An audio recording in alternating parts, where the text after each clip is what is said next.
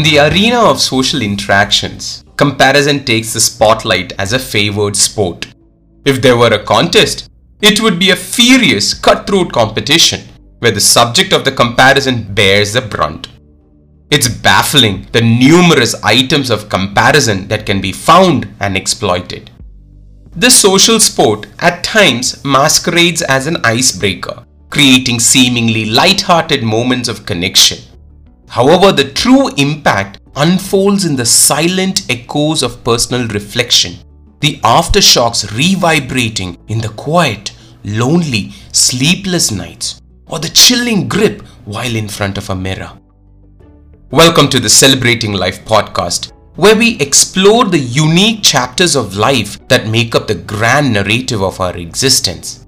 I'm your host, Sony Thomas, inviting you to shockproof yourself from the aftershock of social comparison.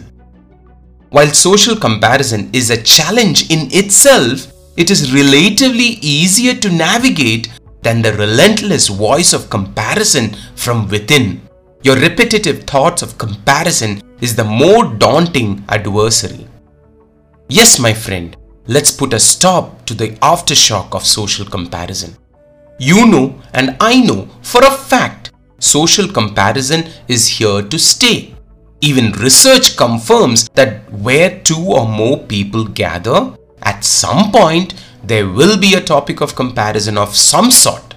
It can be about a city, car, dress, shoes, vacation, etc. etc. But all too often, it ends up attaching a person to it.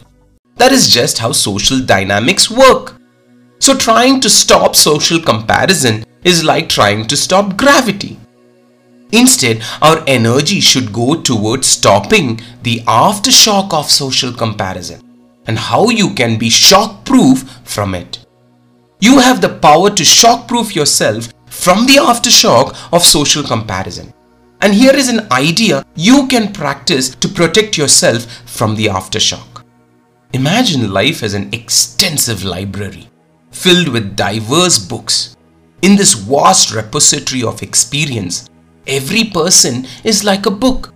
You are a book, your partner is a book, your best friend is a book, your parents are a book, your boss is a book, your teammates is a book, your house help is a book. The list goes on and on but each book contributing their narrative to the collective library of life.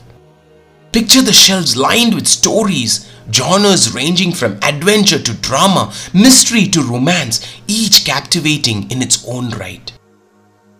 Now imagine you pick up a cookbook and turn to page 112, and then pick up a mystery novel and turn to page 112. Then you read the pages from each of the book and you come to the comparison that the cookbook does not have the plot twist of a thriller. So you tell me, my precious friend, is this a logical approach? Absolutely not. But it is a common habit that many of us unknowingly indulge in, comparing our book to others. Judging a self help guide for lacking the technological backdrop of a speculative science fiction novel is utterly misplaced. Just as genres differ, so do your life chapters.